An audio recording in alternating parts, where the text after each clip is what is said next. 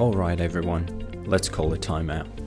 This podcast is proudly sponsored by the Medical Indemnity Protection Society, the indemnity partner of four out of five healthcare students. It's free to become a student member. For more information regarding M I P S student membership, please visit q r dot m i p s dot com dot a u. We'd like to start this episode today by remembering Philip Severuk, our esteemed colleague from the Melbourne Medical School who passed away last week. We remember and celebrate him as a gentle soul and a passion-filled inspiration. We send our heartfelt condolences to his family and friends and encourage all of you to reach out and to be there for each other, no matter how small the gesture. My name's Ganisht, and I'm joined in studio today by Associate Professor Rhea Liang, a general and breast surgeon who is the surgical lead at Bond University in Queensland. She is also the chair of R A C S Operate With Respect Committee and has nearly eight thousand followers on Twitter, which is eight thousand more than me.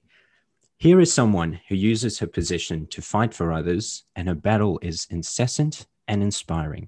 Welcome to the show, Rhea, and thanks for being here. Thank you, Ganisht. Well, to start us off, for an introduction into your specialty, would you like to start by telling us a little bit more about what your specialty entails? So I'm a general and breast surgeon, which is to say that I completed my general training and as part of that did um, what would constitute these days a fair bit of a breast fellowship. Now, one benefit of being Asian is that I am actually older than I look. So I trained in the old days before the current SET training program in the old B S T A S T system. So the last two years of your training often constituted more or less a fellowship, and that many people didn't go on and do a subspecialty fellowship. A lot of people just went out and hung up their shingle and called themselves what, what their interest was, yeah. you know, a, a colorectal surgeon or a breast surgeon or whatever. Um, that's changed, of course, since then with the SET program. So I do Uh, one in six general call roster, which is to say I can, you know, do all the standard general surgical operations, largely emergent. Um, so obstructed guts and um, pus in all its forms and um, everything related to bowels. um, but I have a subspecialty interest in breast surgery and have been fortunate enough to give be given the opportunity to help set up a breast multidisciplinary unit on the Gold Coast, which now includes all the subspecialty services such as medical oncology and radiation oncology, plastic, oncoplastic, reconstructive surgery, um, as well as, um, because I insisted as a woman that we also include all the non-medical supports. Um, okay. So um, social work, cancer psychology, lymphedema team, all that sort of thing um, is all included in there as well, because it's not just the cutting or the medical treatments that constitute comprehensive cancer care. Yeah. Absolutely wise words, and I think we will be interested to unpack that a bit later as we get to some of your current work. For now, some warm-up questions. Are you ready, Rhea? Yeah. Oh, yes. All right. So take us through your day so far. How do you like to start your day, and where are we at at the moment? Well, um, I'm currently half-time academic and half-time clinical. Um, I choose just to simplify my life by only working in public, so I don't run a private practice at all. Um, that allows me the space in my day to be a mum and have my family. So um, this morning I got up and I got the kids ready, and all, there's all that lovely morning stuff, you know, packing their lunches and getting them ready and anticipating the day. One of them has their photo day um, at school, so there's all that excitement about making sure they look their best. Anyway, so then I dropped them off at school, then I did the groceries, then I came back, and then I made a start on my academic work. Um, some of that is my position at Bond as the surgical lead, so um, organising teaching, um, reviewing curriculum modules, figuring out where we're going with COVID and putting things online. Um, Queensland has been, thankfully, very lightly touched by COVID, but after more than twelve months of this, that, that can change in an instant. You know, you can go into lockdown in an instant. Yeah. Um, so we've got, we've been gradually building up um, our resources to cope with that if it should happen. But even if it doesn't happen, the point is by doing that work, we're going to make the teaching much more accessible to lots of people. You know, if you're unwell, um, if you have a family event or whatever, you can still keep up with your colleagues um, by using the online Um, opportunities to carry on learning. And we found that there's been um, much improved performance and better engagement from students because of this. And you think, well, d- did it take a pandemic to do this? You know, why haven't we thought about this before? Why was it always the case that, you know, you had to drive all the way into campus and find somewhere to park your car and attend the lectures in person, you know, yeah. to, to be engaged? So um, it's been quite a good shake-up for us. So that's part of it. But I'm also um, having a slightly mad mid-career move, taking up a PhD, which was fully scholarshiped and also came with additional grant funding, so I couldn't really turn it down. And it was in a passion project area for me. So um, some of my academic days spent devoted to that as well. You're right. The pandemic has forced us to reconsider our assumed routines and the so-called immutable. However, with all the hours spent online, it does make one wonder whether there is a point where productivity may actually have taken a hit. In terms of spending your time and some hobbies on the side, are you listening to or reading anything at the moment that you'd like to share with us today? So I'm not much of one for fiction. I read a fair bit of non-fiction, and it's a mix. So some, sometimes I like to dig into something really meaty. So at the, at the moment, it's um, in quantum physics, funnily enough. So I'm rereading some of the original works of uh, Richard Feynman and digging into some of the developments in quantum since I left university, because I am still a nerd at heart.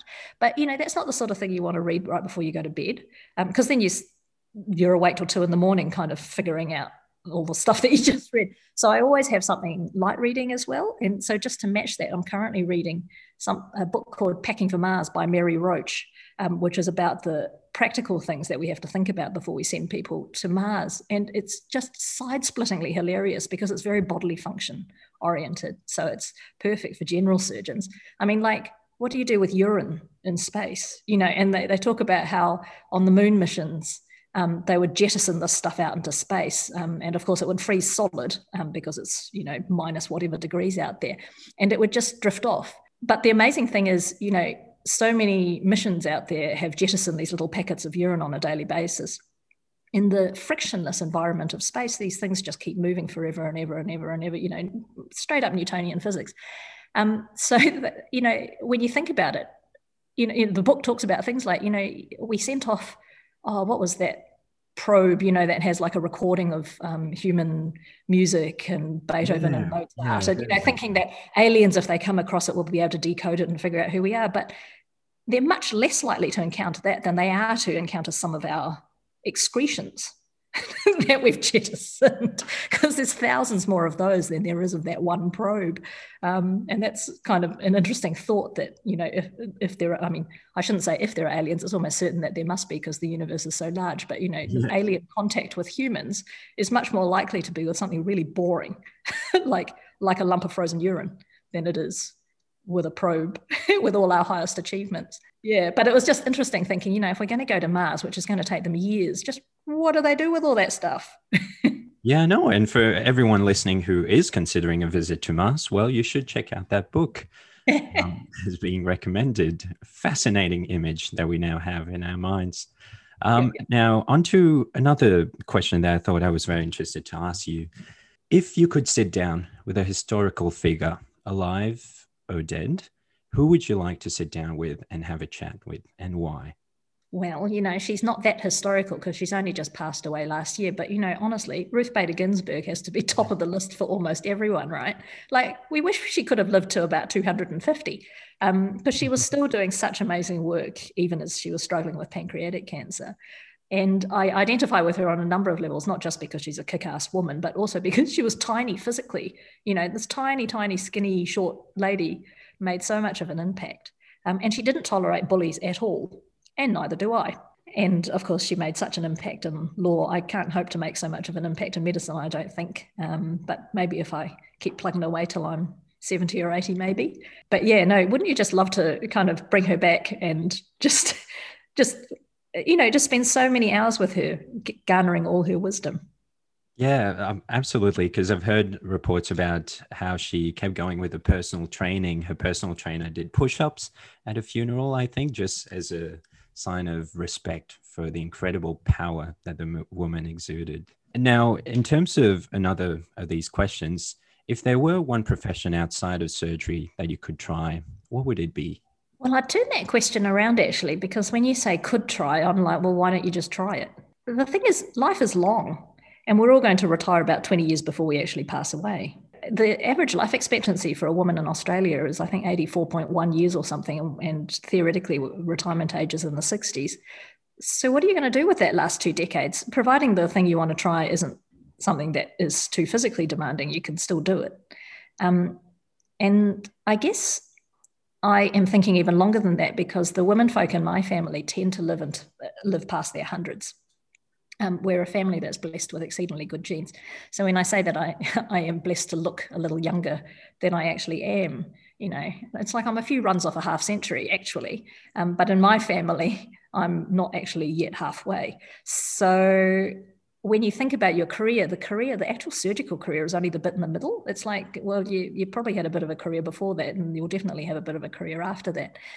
And having that philosophy means that you're not afraid to tackle giant projects. Because people are saying, well, how long will culture change take? And you're like, mm, twenty or thirty years probably, because to establish a new behaviour, just like smoking or smoking cessation or, or getting people to wear seatbelts, you know, takes yeah. decades. But I'm like, well, I'm pretty sure I can take that on because I'll still be around to, you know, see it through. I might have to think again when I'm in my eighties, because by then I'll only, in speech marks, only have about twenty years left. But, but you know, it's, it's like you're not afraid to tackle these big projects. So when you say what else well, could you you know, could you try? I'm like, well, no, I do fully intend to try the other things that I plan to do. Um, I, I did have, before I went to medical school, my piano teacher's qualifications, and I'd love to do a bit of that. Most of all, I would like to teach little kids to read. I saw with so many kids the difference it makes for them if they can read by the time they start school. You don't realise how much of your world is mediated by reading. Even being able to find the name of your classroom or the sign that says toilet, you know, makes a big difference to your ability to feel at home in a space. Um, and a lot, I, I think far more kids in Australia read poorly, not because they are unable to or, or particularly thick. You know, it's it's not them. It's that they haven't had the inputs to teach them to read. And there's that critical age before you turn about probably six or seven, where if you don't establish it, it's it's actually much harder to establish beyond that. And it just breaks my heart. You know, I'm, I'm as you know, I'm very big on social inequity.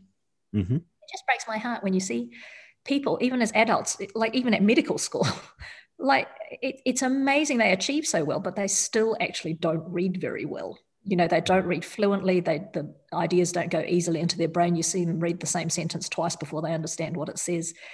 These are things that it's far too late to try and change in a twenty-five-year-old. You know, we we have to address them at a much younger age, and, and there's so much that could be done in that space um, all around Australia. You only have to go over one or two suburbs to find a school that could do with an extra teacher's aid for reading.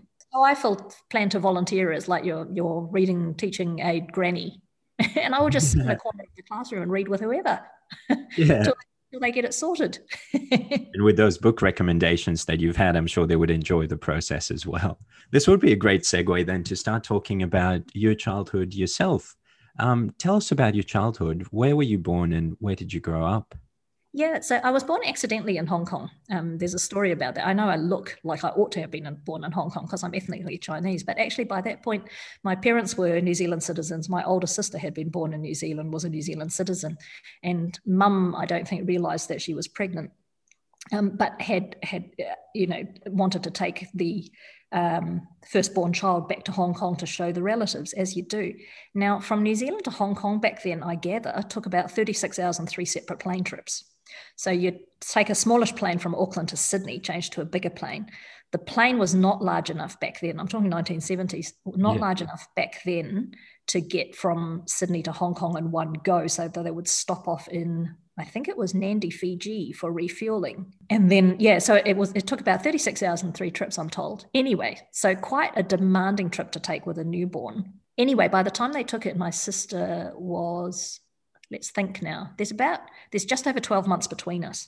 And I think mum had, had probably figured out she was pregnant again by the time they took off. But they, you know, plane travel was expensive back then. I think they'd committed. And so my father tells this fabulous story. So fa- father's a paediatrician who has a, has made a huge mark in medicine. So he has an O N Z M, which is the equivalent of an O B E. um, for his services to medical research. So big shoes to fill. But he um, tells this fabulous story of um, going out, can't remember for what reason, with his brother, my uncle, um, and coming back to find a bit of paper taped to the front door that said, you know, wife and labour go to hospital. And this was the era when men actually, you were expected to sort of be at the hospital, but not expected to be in the room. That was secret women's business. So he and his brother ended up just pacing the corridor until I arrived, yeah. um, screaming bundle of joy. And then because the trip back to New Zealand was so strenuous, they decided not to do it, because by then they had a one-year-old and a newborn. Um, so they didn't actually end up going back to New Zealand until I was eighteen months old. But since then, I've lived in New Zealand, grew up in New Zealand, did all my training in New Zealand right up to the end of surgical training. Fast forward a few years, what were you like as a child and teenager growing up? And how did that influence you to this day, do you think? I was a very awkward, very shy child. I remember my mother coming home from the parent-teacher interview, and it must have been my first or second year at school, and she said, oh, the teacher says you have to speak up more. And when you're five or six years old, this makes no sense at all. You know, the feedback makes no sense at all. I was like, what do you mean you want me to speak up more? You know, I think I'll self-combust and, you know, fall into a hole in the ground if, that, if I try and do that. You know, it just felt like such an impossibility. As the years went on, I have slowly found my voice, but even at medical school, you know, if you ask my peers, I think they'll probably remember me as the kind of quiet, shy, very academic Chinese kid, usually in the front row somewhere putting my hand up, but, but you know, socially awkward. And it's been an effort, I think, in the years since to learn to navigate social cues. Some of that is an intercultural thing. Um, so, for instance, in Chinese culture, it's very rude to look someone in the eye, particularly if they're senior. Um, whereas for white people, you know, that is considered a basic mark of respect and honesty. So learning to navigate different worlds. So I kind of have a Chinese persona where I'm a little bit quieter and shyer and um, defer to my parents by their honorific names. Um, and then I have a sort of white persona, which is kind of odd because my father and I, of course, both circulate in that world. He's a paediatrician, I'm a surgeon. So there were some interesting moments in grand rounds, for instance, when they'd present a case and I'd be sitting there calling him Alan and he'd be sitting there calling me Rhea. And that is not something that ever happens in the household at home. How interesting dynamics that you would have had to navigate. But back then, now you have mentioned that your father was a paediatrician. Was that part of the reason why you got into medicine, or were there any other indications that you would get into the field back then? Yeah, medicine is a bit of a default field for my family. Dad's actually the, I think, third generation. I'm the fourth generation. Um, so not just my father, but his father. And I think there was someone in the generation before that as well. Um, and our extended family as well. So when we have big family get-togethers, there's often quite a few doctors of different specialties in the room. I guess what that meant growing up was, you know, our house had a lot of pediatric textbooks, which I quite enjoyed reading from when once I was able to, from about age thirteen, fourteen onwards. So the medical words came very easily to me. Mm. Um, I did notice when we started medical school that people from non-medical backgrounds, one of their challenges was just learning the language. The words are completely new to them, whereas they were quite common for me. Um, the other thing was Dad was a, did not speak English natively. You know, he had learned it at, at to university level at Hong Kong Medical School, but he didn't speak it as his first language. His first language is Cantonese. So once, as soon as I was old enough, which was again about thirteen or fourteen, I became his prime proofreader. Um, and his field of research was immunology. So I, I got very familiar with things like Fel D one antigen um, and things like that. And I would proofread for the syntax, you know, making sure that it sounded like a native English speaker, but also with my medical dictionary open, thinking, what the hell is this? You know, what does this mean? Um, it was utterly perplexing to someone in what would now be sort of year nine, year ten, yeah. meet the medical literature for the first time and and try and make sense of it. Yeah, um, and there you were proofreading everything and making sure they made it to the um, journals at that time. That is amazing. If we continue our journey now in understanding how you got to where you are, we then take a peek at your medical school days. Now, where did you go to medical school? So I went to Auckland Medical School. There weren't many choices in New Zealand. You either got into Auckland or Otago. So the stakes were very, very high. You didn't have any other options. In thinking about your days back then, you mentioned that you tended to be a bit quiet, but how would you describe yourself as a medical student? Oh, superbly nerdy, very nerdy. uh, yeah, never, never really out of the sort of top quartile of the class, um, but socially awkward. Um, and of course, we, we recognise much more the importance of social and cultural learning, just as much as book learning, but it wasn't really a thing back in the nineteen nineties. Um, you, you know, basically, it, there was a big emphasis on book learning and you pass the exams, which were largely high-stakes written exams. We do much better now at recognising the sociocultural aspects of medicine and how important it is that we get the culture right, but it wasn't really a big thing in the nineties. Yeah. So do you feel that your cultural learning tended to start back then in medical school? I think some things stuck in your brain, but they were not part of the formal curriculum. They were what we call a hidden curriculum. Um, we have form in this area. So Dad was, I mean, Dad in his later career was, was um, you know, lauded for his action against racism. But I can tell you growing up in the household through the nineteen eighties and nineties, it didn't feel like he was um, being praised for being an anti-racist much at all. Yeah, no, there was a lot of it. I remember once the home phone rang. I mean, this is the day in the landlines, you know, no mobile phones. The landline rang and I picked it up. Um, and because we were a medical household, we'd all been taught very good phone manner. So it was how, like, you know, good morning, my name is Rhea. Who would you like to speak to? How can I help? Um, and, and this diatribe of um, get back to where you came from and I'm not having doctors like you look after my children and you dirty, you know, keep your dirty fingers off our white children and all this sort of stuff came out. And Dad could kind of almost hear it from, from where he was. He was in the next room and he was like, just hang up, Rhea. Yeah. I mean, he said that in Cantonese, not in English, but, you know, that equivalent. Yeah. I remember being quite shocked. You know, I was quite shaky for quite some time after that. The, yeah, the feeling. It would have been for a child to pick up the phone and hear yeah. that. Yeah. Even coming into the hospital system in the nineteen nineties, there was still a great deal of that. I mean, there is even now, really. With Black Lives Matter, we've become much more aware of it. It's not overt. People will not say that sort of thing to you in public very often anymore. But there's still a lot of unconscious bias that we have to um, address. Yeah, um, more of a structural kind that is present in the system. Yeah. Um, and so you mentioned that back then you noticed a little bit of that in you as a medical student. Do you feel that that impacted your learning? No, not really. I mean, I was always a very, very good book learner. Yeah. So, you know, that, that part didn't bother me at all. But I did notice things like um, surgical rotation was where it was most obvious, I think, that I happened to be in a rotation where I was the only um, woman out of six or seven students on that particular unit. Um, and quite often I'd be given a different work assignment from everyone else. Um, it was very overt. I mean, you'd be shocked to hear about it now, but it, it, it did actually happen one day that the, the professor came in and said, oh, I've got a man with a really interesting sign and, um, you know, come along and I'll, sh- and I'll show it to you. And then he turned to me and said, um, would you run and grab me a cup of tea? Yeah. You know, he didn't expect me to go with the rest of the group to, to see this particular sign. I think because he assumed that I wouldn't want to be a surgeon. Yeah. Um, yeah. I must say I finished that surgical rotation swearing that I would never be a surgeon. Okay. Hmm. Yeah, which does, um, which can be the experiences of some of the people listening today, that one wrong interaction turns you away from the profession um, as a medical student, because it is quite a formative period. So how did you renew that passion for surgery again then? Well, it was an accidental thing. So um, I did actually have um, an interest. So, so my general thought, just to go back a little bit, was that Um, when I turned up to medical school, I was seventeen because I'd been accelerated at high school. Um, and I was quite proud of myself, full of bubbles, um, and thinking, gosh, I think I'll be the youngest person in the class. Well, um, a sixteen-year-old boy turned up Ooh. in the class as well. And so there was only one solution for that. He is now my husband. Um, but as we went through medical school, um, he had decided that he wanted to do specialty training in psychiatry, and we did intend to marry, um, you know, and have a family eventually. Although at that point we thought we'd we'd leave it until we finished medical training, yeah. because we were so young going into med school that we thought, oh, plenty of time, you know, we'll finish our medical training and then start our family.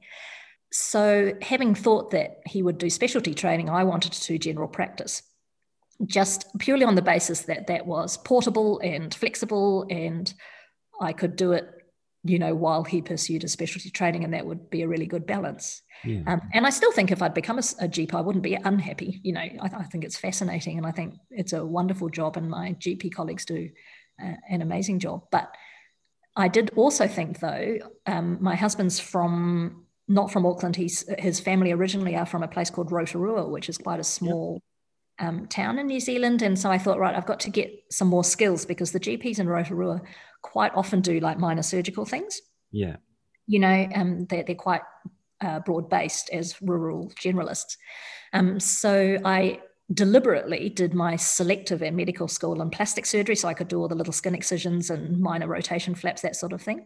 Okay. Um, and then for my elective, I actually went to Wales and did orthopedics, um, thinking, oh, I'd, I'll be able to reduce, you know, close, do some closed reductions and have an idea about how to put on a cast for a Colles fracture, that sort of thing.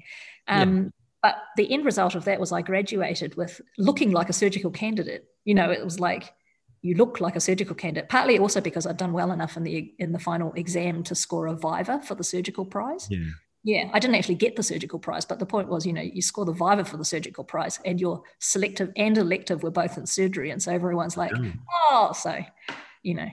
Yeah, so it seems that you fell out of love with surgery due to that interaction and then yeah. found your way serendipitously, um, one might say, back into it.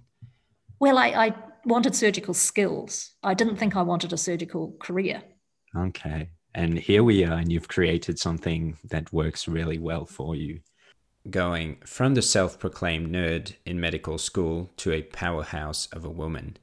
And so coming back to those days, as a medical student, take us through your mindset back then. What were your dreams, goals, and ambitions? What, what were you thinking about?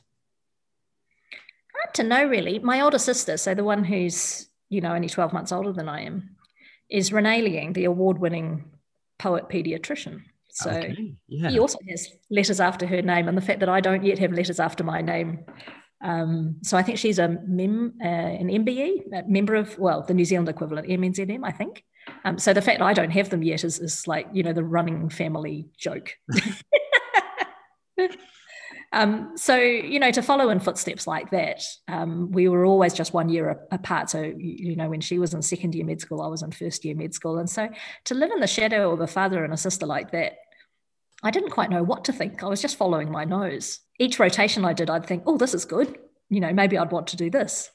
Um, it's funny, recently in a bit of a cleanup, um, those of you who follow me on Twitter will have seen it, but recently in a bit of a cleanup, I found some of my old assessments from sort of fourth year medical school. And I did score very high marks in medicine, as well as psychiatry, as well as surgery. So I was a, I was an all-rounder, I guess, and I didn't have any clear idea of what I wanted to do. Yeah. And now with the perspective that is afforded from being in your position at this stage, what do you think that, what are some experiences and opportunities you think medical students should be seeking out? It just depends what they want. Now, there's a tendency to feel that there is one particular best way, but there isn't. Um, what we need in medicine is maximum diversity. You know, if we all go and do research projects and then we all get brilliant references and then we all go into specialty training, that will be to the detriment of the medical profession as a whole in Australia. We want those people who want to fly planes and do retrieval medicine. We want the people who, you know, um, have a strong climate change focus, for example, um, and want to look into that epidemiolo- epidemiological link. Sorry, I've never been able to say that word properly. You know, we want the people with unusual hobbies or unusual interests, because the world is changing so quickly that you do not know what will be useful next year or in five years from now or ten years from now.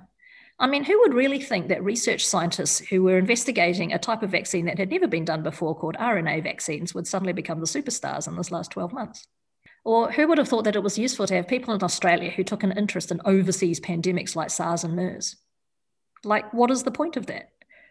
You know, yeah. and so that so that's the thing. I hesitate very much to say you should do this or this is what you should do, because it, it is not that, you know, there is not one pathway that is best. We need maximum diversity.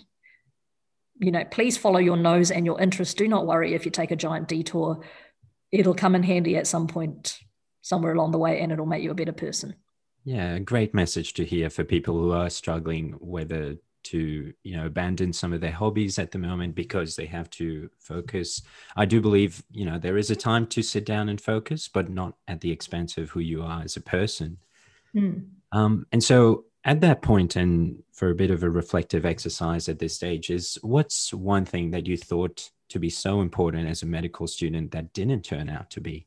I don't know. I mean, the things that turned out not to be important for me turned out to be important for other people. Mm-hmm. So it's not for me to say, you know, why on earth did we learn all those molecular markers? Haven't used, you know, have not used them since. But, you know, they are seriously important for people in other specialties. Um, I think what would be really useful to me in medical school, though, is more flexibility. Um, there's this idea that everyone has to learn exactly the same curriculum. Um, and sure, there should be a core curriculum that everyone should need to know. But I'm like, would it be so much of a challenge if, say, thirty percent of the class learned all those molecular markers, you know, um, while another thirty percent learned something different? You know, why do we not build more flexibility into the degree um, so that people are a little bit further along to where they want to be when they graduate rather than all coming out cookie cutter? Um, and that's recognizing that medical students are a completely different cohort from what we used to select. You know, mine was an undergraduate entry. Um, you graduated quite young. I was only twenty-two or twenty-three, I think. Um, that is an age where people are now getting into med school. In fact, it's quite common to get into med school even older than that. People have an idea what they want to do. They have life experiences. They have an idea where their interests lie. Um, providing they tick off some core competencies, then surely we should allow more flexibility for them. You know, we should be in an, an medical school should be an enabling institution, not a constraining one. Um, but, you know, I, I only took up, I've the Bond surgical lead position is one I've only taken up last January. So that was my very first interaction with the university sector. Yeah. Uh, before that, I was only in post-tertiary training, um, you know, training of surgical trainees. So, um, those are ideas that I, I, I'm just gently kind of bouncing off people and getting some perplexed looks, but it's something that, should I get given the opportunity, would be lovely p- to pursue. Yeah, and for that generational change that you mentioned at the start, um, these are the seeds that are being planted at the moment, and we're certainly um, glad to have you advocating for these things for medical students. Now, if we move on then to after medical school, can you tell us a little bit about the training that you went through? Um, went to Rotorua for our internship, yeah, and stayed on for another year. So our postgraduate one and two years were in Rotorua. Now, Rotorua is tiny. The centre of town back then was only four city blocks. You know, so it had a chemist and a police station and one single Chinese takeaway run by my husband's aunt and uncle. you know, um, it was a lovely place to spend time in um, because you really got to know the community. You got a really broad-based education. You certainly did a lot more medicine than you would in a big city. So in a big city, an intern and resident often feels like a slightly secretarial job. You know, there's a lot of paperwork and admin and not actually much of the actual medicine. In a small town, you, you get your hands dirty a lot more and there's much less hierarchy. So that was fabulous, first and second year. One of the bonuses of spending my first two years there was that everyone there had to learn at least some minor surgical. Rotorua back then worked with just eight residents um, and a smattering of something that might resemble registrars but actually had no advanced training position. Yeah. So there was a mixed bunch of... Um, you know, P G Y three and above who had lost their way or were doing it to fill in some time or had arrived from Scotland or, you know, all sorts. Um, but they were, none of them were advanced trainees. So we all, even as first years, you know, even as interns, had to learn at least some basic surgical skills because no one else was going to come help you in the middle of the night when the abscess needed draining. And as the years went, as, as first year and second year went by, I think the, the general surgeons there, there were four of them, as well as the other specialists. So I think we had two E N T specialists and um, orthopods as well. But they'd say, um, Rhea, you picked that up really fast. Shall I show you the next step? Yeah, um, like that. Or whatever. And it, it got to the point where by the end of my second year, there was one list where I did an entire E N T list with the boss sat in the tea room. And it was little stuff, you know, popping grommets in and things. But... But I was incredibly proud of myself. And I'm thinking back thinking, who, as a postgrad two these days, gets to operate like that? I don't know if that opportunity still exists in small yeah. town. After that year, we um, went from one end to the other. My husband got his first advanced training position in psychiatry at Westmead in Sydney. So we went from the smallest hospital you can imagine to the biggest hospital you can imagine. Yeah. And I did a standard, um, I don't know what they call them, surgical R M O rotation at Westmead. And I know, looking back, I think the bosses must have thought I was an arrogant, cocky little thing, because I arrived and they said, what can you do? And I said, well, I can take out a simple appendix, I can do a hernia, I can skin graft, I can, you know, um, yeah. do some minor orthopedics and minor E N T. And, you know, for a P G Y three to be saying that, I'm sure they thought, oh, for goodness sakes. But they soon figured out I actually could. So, so there was that peculiar situation where um, a boss would say, Rhea, can you take so-and-so through this procedure? And some P G Y five would glare at you like, who the hell are you? Anyway, the year after that, my husband and I decided, because we were only twenty-five by now, that um, we'd gone through too fast, you know, that we just needed to take some time out and work on ourselves as people. So we actually backpacked around the world. Um, and I tell you, if a marriage can survive twelve months of backpacking, it can survive anything. So you um, were already married by then? Yes. Yeah. Yeah. yeah. Um, we came back. Um, and so I'd done it all the wrong way around, because the the surgical bosses were like, you can't take a year off. Um, it's not showing your commitment to surgery. Um, when are you going to do your research? Um, you have to stay here and get your references, blah, blah, blah, blah, blah. Um, and I thought, well, that's fine. I shall come back and start G P training, because that was always my original plan anyway. Yeah, no, going back to the plan. You know, like, it was never a big thing. I was never one of those people that was like, I have to do surgery, or I'm going, oh, or I think I'm going to die, you know. Mm-hmm. There are those in our class, and, and by and large, most of them have become surgeons, so good on them. But I was always a little bit ambivalent about that, and I think that was good, because it never totally crushed me, you know, if it wasn't going to work out. Um, but when I got back, the bosses were like, right, so when are you going to apply? I was like, you hypocrites and meanies. You're the ones who have guilt-tripped me about not going away and never being able to be selected and blah, blah, blah. Um, yeah. So I applied that year and got on that year. Yeah, and they realized that the skill set that you were bringing with you was something that ought to be encouraged, and it was all testament to your hard work that you, you know, picked up from all those different places.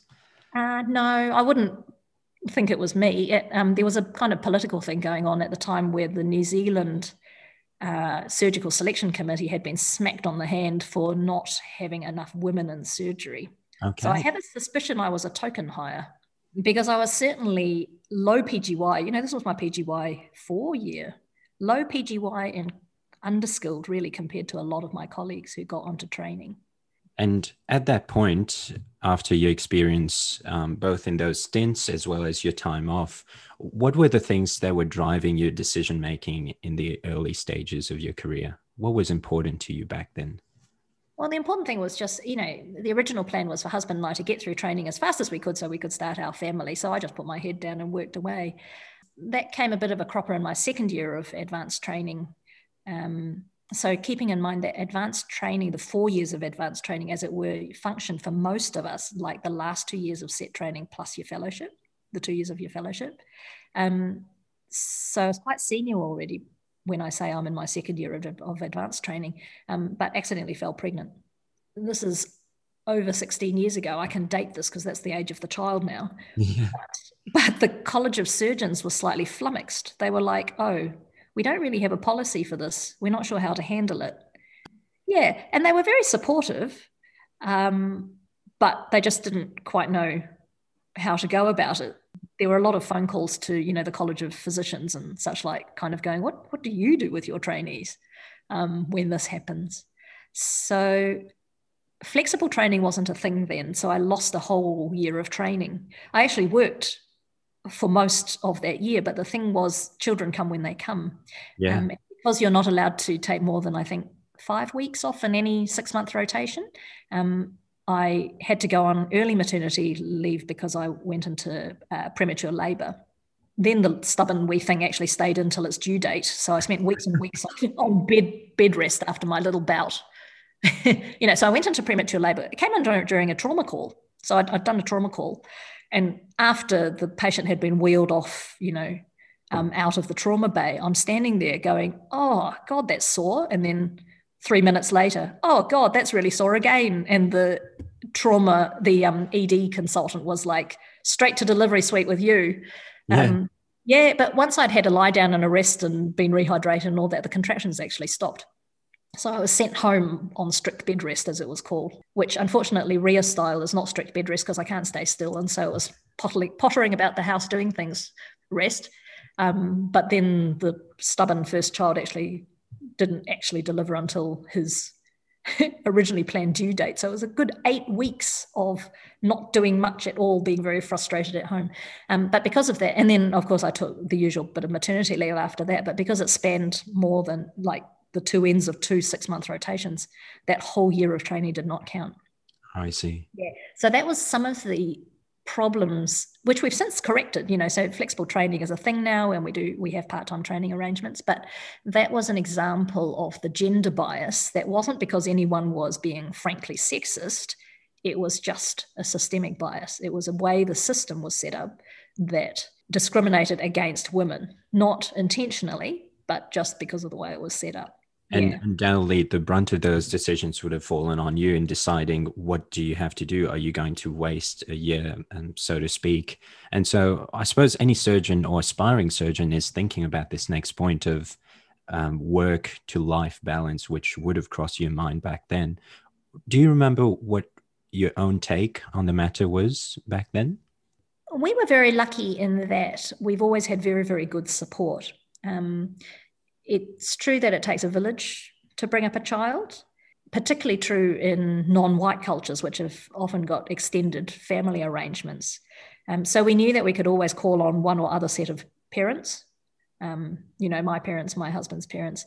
Um, we knew we also, um, it was difficult. We moved house eleven times during my training. Yeah, New Zealand back then only had four million people, it now has five, but you know, four million people and it's spread across the whole country. So it's basically like Sydney, but spread across the whole country, which meant that instead of rotating, when you rotate from hospital to hospital, you actually rotate from town to town um, to get the experience that you require. So we did actually have to move house a lot.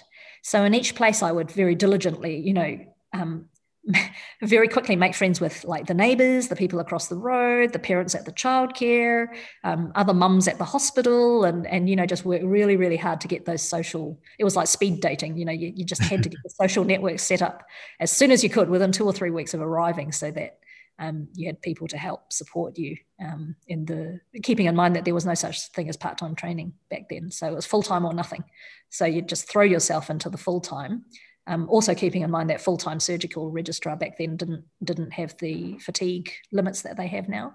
Yeah. Um, yeah, so yeah, so I had to just, you know, I'd arrive in one place, kind of speedily set up these networks and throw myself into registrar life.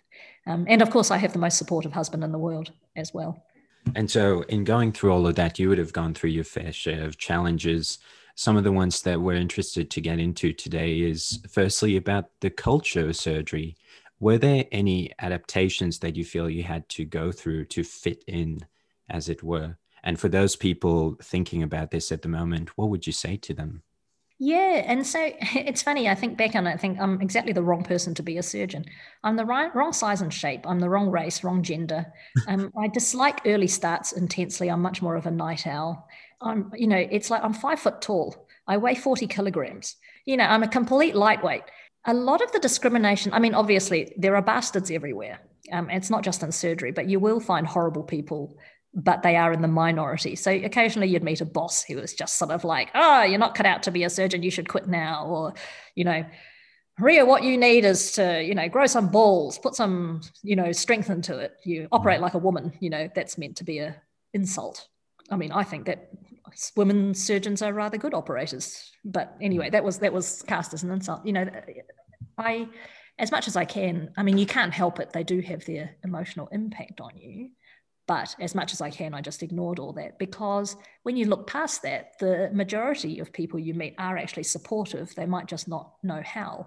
You'd have bosses who are six foot tall and your classic surgeon saying, now, this is the way I mobilise the right colon. Then they'd look at me and they'd be like, and I'd be like, yes, you're quite right, I cannot stand on the left side of the body and reach across and pull that right colon towards myself like you do, because yeah. I'd face plant into the abdomen because I'm really not tall enough. So they were generally supportive when I'd say, do you mind if I just kind of do the same maneuver from the other side of the body and see how that goes? And so when I got to my fellowship exam, it was really interesting. I did score one of the higher marks for my fellowship exam, I'm told. I mean, they never really disclose it, but, you know, I'm told, yeah. told that I did rather well um, by some of my bosses who were also examiners. Um, and they said what came through, what came shining through was that you'd done the work, because we got to the operative viva and someone said, you know, someone comes in with an obstructing lesion on the right colon, how would you manage this and what's the operative approach? Yeah. And everyone has their little patter that's like, you know, I would um, give them induction antibiotics and prep and drape in the usual style and blah, blah, blah. But then I'm the one standing there going, now I do actually do this slightly differently. I stand on the opposite side of the patient to most people normally. I mobilize the colon away from myself. The benefit of that is that I can see the ureter earlier than you would if you were peering over it from the other side. The downside is that sometimes I have to pass the colon over to my assistant to get proper traction as I'm getting very medial towards the aorta, you know. And so when you can talk like that in your fellowship exam, the examiners know that you have done the work, that you are safe, that you can do, do the stuff you're talking about. Um, and I think that's something that the current trainees are sometimes missing through no fault of their own, um, but the changes in the work setup nowadays often means that the trainees sometimes struggle to get the numbers they need to really get fluent with their operating. And so you would have um, adapted in a sea of what were your stereotypical surgeons at that time. They looked and uh, operated in a certain way, and you had to create that for yourself. Now, another thing that we'd like to get into is about the respect um, that surgeons owe and give to each other. I remember you speaking at an earlier edition of our student conference, and two quotes that um, have stayed with me and a few others and other of my colleagues were, it's not about winning the argument in the room, but about winning the room.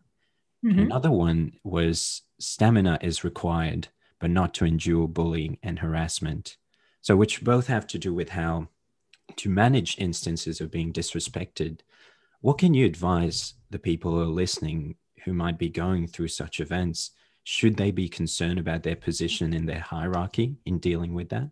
So in an ideal world, so fast forward twenty years, and I would like to be able to say it shouldn't matter where you are in the hierarchy, you should feel able to speak up. Now we're partway along in this bit of work, you know, this bit of work that's going to take me twenty or thirty years in that things have improved a lot. Every single surgeon in Australasia has done the online training module. And so they understand, as part of their mandatory C P D, where the limits lie, what they what constitutes bullying harassment, sorry, bullying discrimination and harassment. But knowing that and actually instituting it in your workplace are two different things. So your generation is coming into this partway along. Um, There are a lot of, there's a lot of awareness about it. There's a lot of posters that say there's zero tolerance, but you will see instances of it frequently. Um, not the really overt stuff. So I'd be surprised if anyone has been physically assaulted or had a sharp thing thrown at them, but there's still a lot of the microaggressive stuff going on. And hierarchy is still an issue. We talk about the flattened hierarchy, which is well proven to improve patient safety. When people are feel able to speak up, then you have enhanced patient safety, because every year in Australia, in the media, there's some complete disaster of a complication. And it'll come out afterwards that there were any number of little flags where that could have been prevented, but people didn't um, pick it up or speak up about it. Um, and it's a multifactorial thing. Maybe they didn't feel able to speak up about it. Maybe they were too tired to even notice because of fatigue issues. So it's not a unifactorial thing. It's a thing we have to work across in a very multifactorial way, very complex, but we are steadily moving towards it. For the moment, the hierarchy is still reasonably steep, um, and students, of course, won't want to do their future career prospects in um, by, you know, speaking up to their own detriment. And I'd like to reassure you that that is not what the Operate with Respect program is asking you to do. So the message for consultants is very much the standard you walk past is the standard that you accept. So we expect all consultants to call it out amongst their peers when they see it.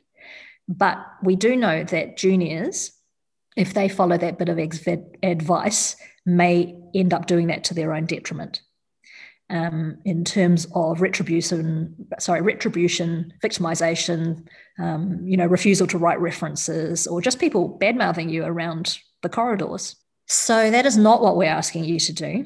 Um, what we would like you to do, though, is to not forget, to think, now, I have seen that, and I have considered speaking up, and if you have the skills, then please do speak up or mention it to someone safe, such as your training coordinators.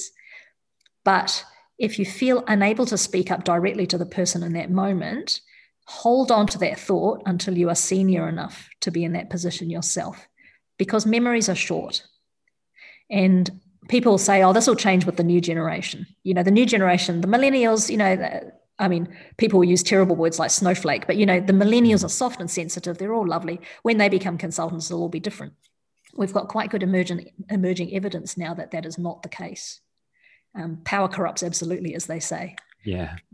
This is something we have to keep working at. People will say, oh, I remember being bullied as a student, and somehow still become a bully when they are consultants. Yeah.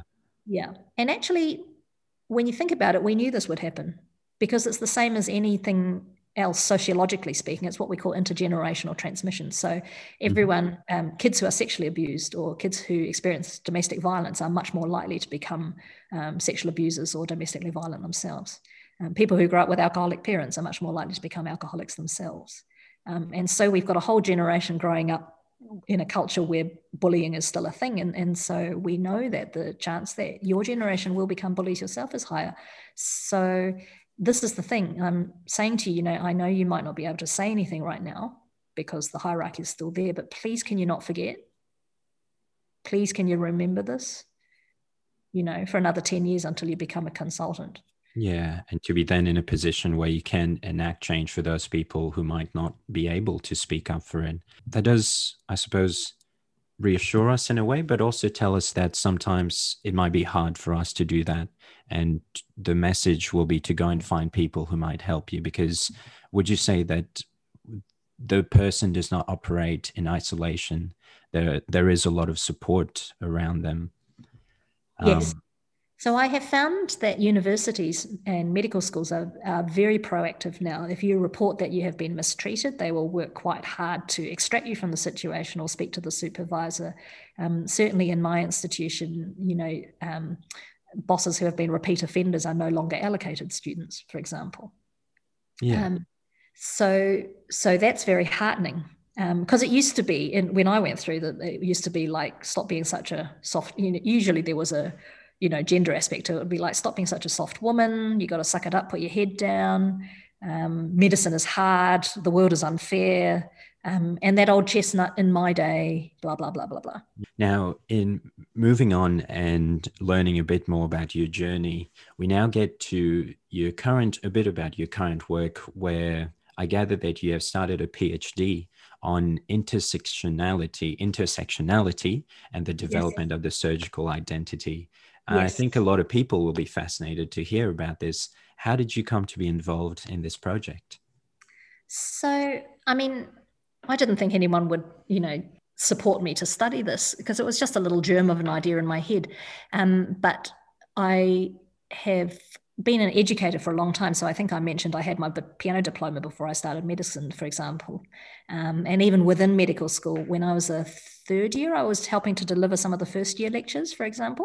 Um, so I've always been an educator, and then as a surgical educator, I'm, I'm faculty on a number of different courses and have rewritten a number of the educators' courses as well, um, to bring them up to date. And I did the, I was in the first cohort of the Masters of Surgical Education offered through University of Melbourne with other wonderful alumni, like, um, um, let's think now, we had Julian Smith, and we had Stephen Tobin, and we had Martin Richardson, who I know you've interviewed previously, and, um, you know, just, just a wonderful cohort to go through with. And, but as it turned out, my master's project ended up publishing in The Lancet. it, it, it just took me completely by surprise. I thought, well, A, it was a qualitative project, and I gather it was one of the first pure qualitative projects that The Lancet had published for quite some years. Um, secondly, it was on a really, um, to me, quite niche project. My original research question was very simply, why do women leave surgical training at twice the rate of men? I mean, there weren't that many of us to start with, but I knew that a lot of the girlfriends I'd started training with had not completed training. Um, and certainly the data from the college showed that twenty percent of women who started training didn't complete, as compared with ten percent of men. Um, and that this just exacerbated the, the disparity coming into consultancy. So that was the research question. And it was not something that you could apply quantitative statistics to, because the existing disparity meant that the total sort of target population wasn't more than sort of fifty or sixty women all up. So statistics were never going to be useful for us. They would not be robust. So we used yeah. qualitative technique and found out some really useful things. The most challenging of which for the College of Surgeons was that the women in surgery programs that they had put in place with very good intentions were actually working paradoxically. They were being unhelpful. They were worsening the discrimination. Okay. And can you tell us a bit more by that? What do you mean? Yeah, so it, it objectified women and increased the distance between the women and the men that they needed to support them. So keeping in mind that when I started training, the proportion of women in surgery was about seven percent, ninety-three percent male. And so what you actually needed was to narrow the gap between men and women, not increase it. Um, yeah. But by putting women in surgery programs in place, what it meant was that you were a woman before you were a surgeon. So you'd turn up and everyone would be like, oh, we're getting one of those women in surgery ones, you know, trainees. Um, and there was assumption that we must have gotten through on lower, you know, that we were not as capable, um, or that we slept with someone. yeah. Or, you know, they were like, oh, well, you know, they have to have these programs for the women because they just can't make it in on their own merits, was sort of the assumption.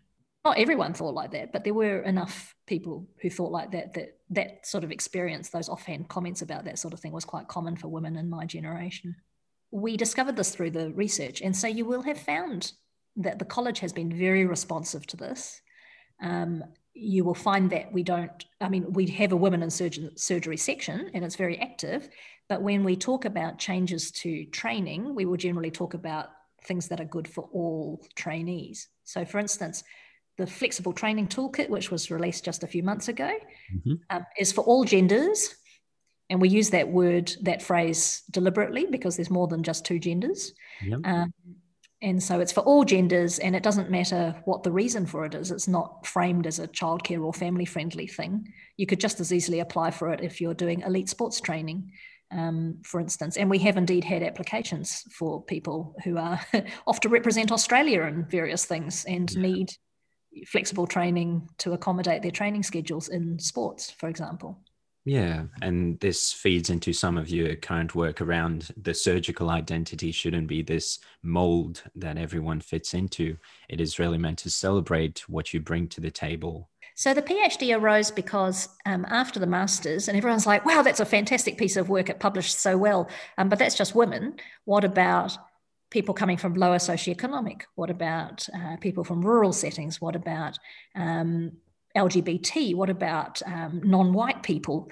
Um, what about first and family? You know, those who come to um, university where no one else in their family has ever come, and they can be the whitest, malest person you like, but but still, you know, there's a uh, inherent culture that they're not aware of. I became aware of this recently um, when I was talking to a new consultant who's um, from a family of tradies, plumbers, you know, um, and the like. And he said to me, I mean, he he he looks, when you look at him, like a classic surgeon. You know, confident, tall, white, male.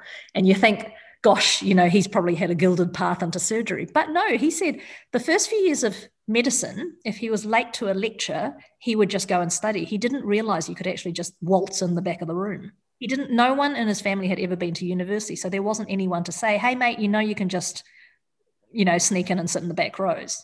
Thought it was like school, you know, in school, if you're, you're late, they're just like, you're on detention, get out or whatever. Um, he also didn't realize you could talk to the lecturers about your assignments. He thought that was like cheating. Yeah. yeah. And so he scored very poorly for his first couple of years until someone was like, you know, you can just make an appointment with the lecturer and, and ask them, you know, yeah. check, check out how you're going on this assignment. And he was like, what? Really? Yeah. So you're saying that even equipped with some of um, the privileges that some of us might consider, that person still brought about that diversity from their cultural yeah. or perhaps upbringing. Yeah. And so the word intersectionality is about that, the idea that it's not so much about simple things like what race are you, what gender are you, you know, you can't classify, not all women are the same, not all black people are the same, not everyone who comes from Bendigo are the same, you know, it's, you can't, you cannot stereotype people like this. People come at the intersection of multiple, multiple, multiple different dimensions, and we have to get better in surgery, but also in medicine in general, at really tailoring um, what we provide for people and not cookie cuttering them. Now, our last question around some of your current work before we get to some reflection will be around your Twitter presence, which I should say is nothing short of remarkable. And for those people listening today, don't forget to give her a follow on Twitter at Liang Rhea for some simply great content. But for yourself today, what would you say is the value of this in your work? It's just really powerful. So I will give a little caution for everyone joining t- Twitter for the first time. It feels like a, a fist fight in a pub the first time you join in, because the algorithm hasn't gotten to know you. So it just throws all these posts at you and sees what you click on. But like all social media apps, it will gradually curate the content depending on what you click on. Um, so be a responsible Twitter user. Just keep clicking on things that you want. Like for me, it's surgical education, women in surgery, social equity issues, you know, and over the first few weeks and months, your Twitter feed will quieten down into just the things you want to see and become much more civilized, you know. So if you ever meet someone who's like, oh, Twitter's terrible, it's always a bin, bin fire, you know, so many abusive people. And you're like, what are you clicking on? you know, um, basically it'll give you more of the company you keep. So um, so that's the thing with Twitter. But once once the algorithm gets to know you, then it does all the hard work of putting you in contact with people who are just like you. I mean, who would have thought that there were that many surgeons who crochet? But there are. you know, and so it's been wonderful networking, very international. Um, got much more um, active during COVID, of course, because everyone was at home all of a sudden. You know, I know you've interviewed Eric Levi and he's also very active on Twitter, but the, the two of us are the same. We've had speaking gigs because of Twitter. We connected with each other because of Twitter. Mm-hmm. Um, yeah, like we knew each other on Twitter before we ever met in person. Um, we've had speaking gigs. We've written papers on Twitter. We've, um, you know, been invited to conferences because of Twitter. And anytime you need to bounce an idea, like you're thinking, oh, I've got this question that's a bit oddball about, say, feedback in surgical education. Um, you might not have that expertise within your own institution, but you chuck it out on Twitter and within minutes, you know, you've got people sending you papers or giving you high level evidence. Also, you will never have to do C P D again. And um, so it's like the best journal club ever, because people will say, hey, I just published this, you know, hot off the press whiz bang journal article. So you don't have to kind of go to the journal and read the contents page. It just comes to you. And then all the like most wonderful people, all the big commentators, Um, will be on Twitter giving their take. So it's like getting, you know, ten different editorials on that paper. I know, all for free, yeah. All very accessible. Brilliant. And so when colleagues who aren't on Twitter are like, what's your take on X Y Z? And you'll be like, well, you know, here's what the British commentators seem to think. Here's what the U K commentators seem to think. Here's what I think from it. And they're like, wow. Yeah. You're so academic, Rhea. And it's like, no, not really. yeah. So incredible. Incredible yeah. value to it if we take your words and proceed cautiously at the start, not to be too overwhelmed by it. Yeah. I'll tell you what else it does. It makes you a better teacher. So so like things like um, someone will post, I mean, this is very surge Twitter and quite nerdy, but someone will post a picture of an instrument that's on their tray and say, what does everyone call this? And you'll get about ten different names for the same instrument and people will argue what it's used for and what they prefer. And it makes you realize that even though absolutely everyone in your institution uses a Babcock to mature the stoma or whatever, in actual fact, if you go over a country or two, that's not the case, you know. And so when I teach trainees, you know, and they're all different shapes and sizes, um, if I have to teach a trainee who's your classic six foot tall surgeon, I have the same problem I had in training, but in reverse. Yeah. You know, I'm like, okay, I have to adapt to this operation for your build. Um, but it makes you much more flexible because you have the whole international surgical community to draw on. You're like, what's everyone's tips and tricks for doing this maneuver? Um, you know, so it makes you much more versatile as a teacher. Amazing. And now to get to a couple of reflective questions that we're very keen to hear your perspective on. Uh, one of them would be around the values that you think have helped you the most to get to where you are today. What comes to your mind? Integrity and stubbornness, I think, are probably the two. Um, and probably the fact that I was never very socially adept has helped, um, because if I was more socially adept, I probably would have learned to shut my mouth a lot earlier, um, and get myself into a lot less trouble than I get myself into, because I'd read the social cues that, you know, say, Rhea, you're way out of line here. But all social change, you know, if we think about women's rights or L G B T, the debate about marriage equality, for example, it always starts with someone who's very unpopular to start with. You know, like the things that the early suffragettes went through, you know, hunger yeah. strikes, being arrested, beaten up, the things that the early gay rights activists went through. You know, it's like, if you believe in it and it seems right to you, then yes, you will be un- unpopular to start with. And people will try and scuttle your career. Yes, they have tried to scuttle my career too. Um, you, you know, um, people don't like change and they don't like someone different. But if you are right and you have the courage of your convictions, then gradually, gradually people will come to see that that is actually the right thing to do. So that's the integrity part. Um, and then the stubbornness is just, well, you know, I am awfully stubborn. Yeah. Um, and that is both a good and a bad. You know, I, there are times there are times where I should learn to let go a bit earlier, particularly when it doesn't matter. So certainly in motherhood, there are some things in retrospect, I'm like, gosh, I wish I hadn't been so stubborn about that, because really a year or two in retrospect, that didn't actually matter, but I made it such a big deal and the kids are probably scarred forever from it. Um, and I shouldn't have done that. Yeah. But we all live and learn. Yeah, and the value of reflection improves us for the future. Now, for our last question for today, could you tell us about someone who's had a significant influence on your career and what did you learn from them? I'll tell you what, people talk about mentors, and I will say you always need a mentor that's outside medicine and amongst your group of mentors. So I'm one of those people that feels that everyone should have a group of mentors, not just one or two gurus, um, but because mentors do different things. You know, one might be for leadership, might, one might be more of a cheer squad. Sometimes you just need someone who's a bit of a mother, to be honest. Um, but one of my greatest mentors, and he's deceased now, poor thing, uh, was a guy called Norm Winterbottom.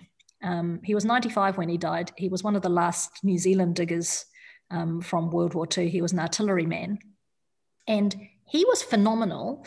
Um, I met him first when I was a teenager at a science summer camp, and he was phenomenal at putting everything in perspective for me. So I'd sit there going, oh, I stuffed up so badly today in theatre that the boss actually sent me out, like was like, unscrub, leave. Um, and I don't think I can ever go back. And he'd be like, you know, there was that day I was sitting in a foxhole and the Germans were shooting at us and they managed to get the guy sitting three feet away from me. And there was blood all over the bottom of the trench.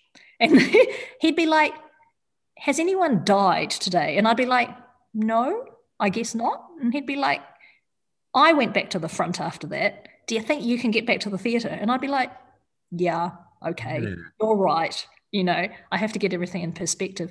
And he was just like that. He would never tell you what to do, but he would just tell a story from his own life.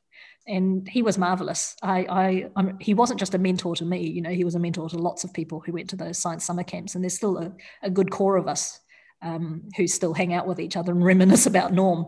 Yeah. Um, but yeah, he was, he was, I think he was probably very significant because he was my mentor from when I first met him, aged about fifteen or sixteen, uh, right through to when he passed away just a few years ago. So probably he's influenced me for a good thirty years. Yeah, that is a very warming story, story to hear, and may Norm rest in peace. Now, we are at the end of our conversation today. Mm-hmm. I have to say that we're so grateful for your time and contribution, and we wish you good luck in your own endeavours. Oh, thank you for the opportunity. It's been wonderful. I hope the listeners find something in amongst that long, long meandering rant um, that resonates with them. Well, besides professionalism, humor, and just candid joy in the way in which you speak, I'm sure our listeners have really enjoyed this chat today. So until next time. Thanks for listening, everyone. We hope you enjoyed the episode. We'd love to hear what you think, so leave us your comments and questions on our Facebook and Twitter pages at T T O Podcast. Don't forget to subscribe and follow us on Spotify and Apple Podcasts to receive your regular dose of the Time Out. We'd like to thank our sponsors, the Medical Indemnity Protection Society and the Department of Surgery at the University of Melbourne for their continual support. This episode was brought to you by Ganesh, Aidan, Chloe and Noreen, and we'll see you next time.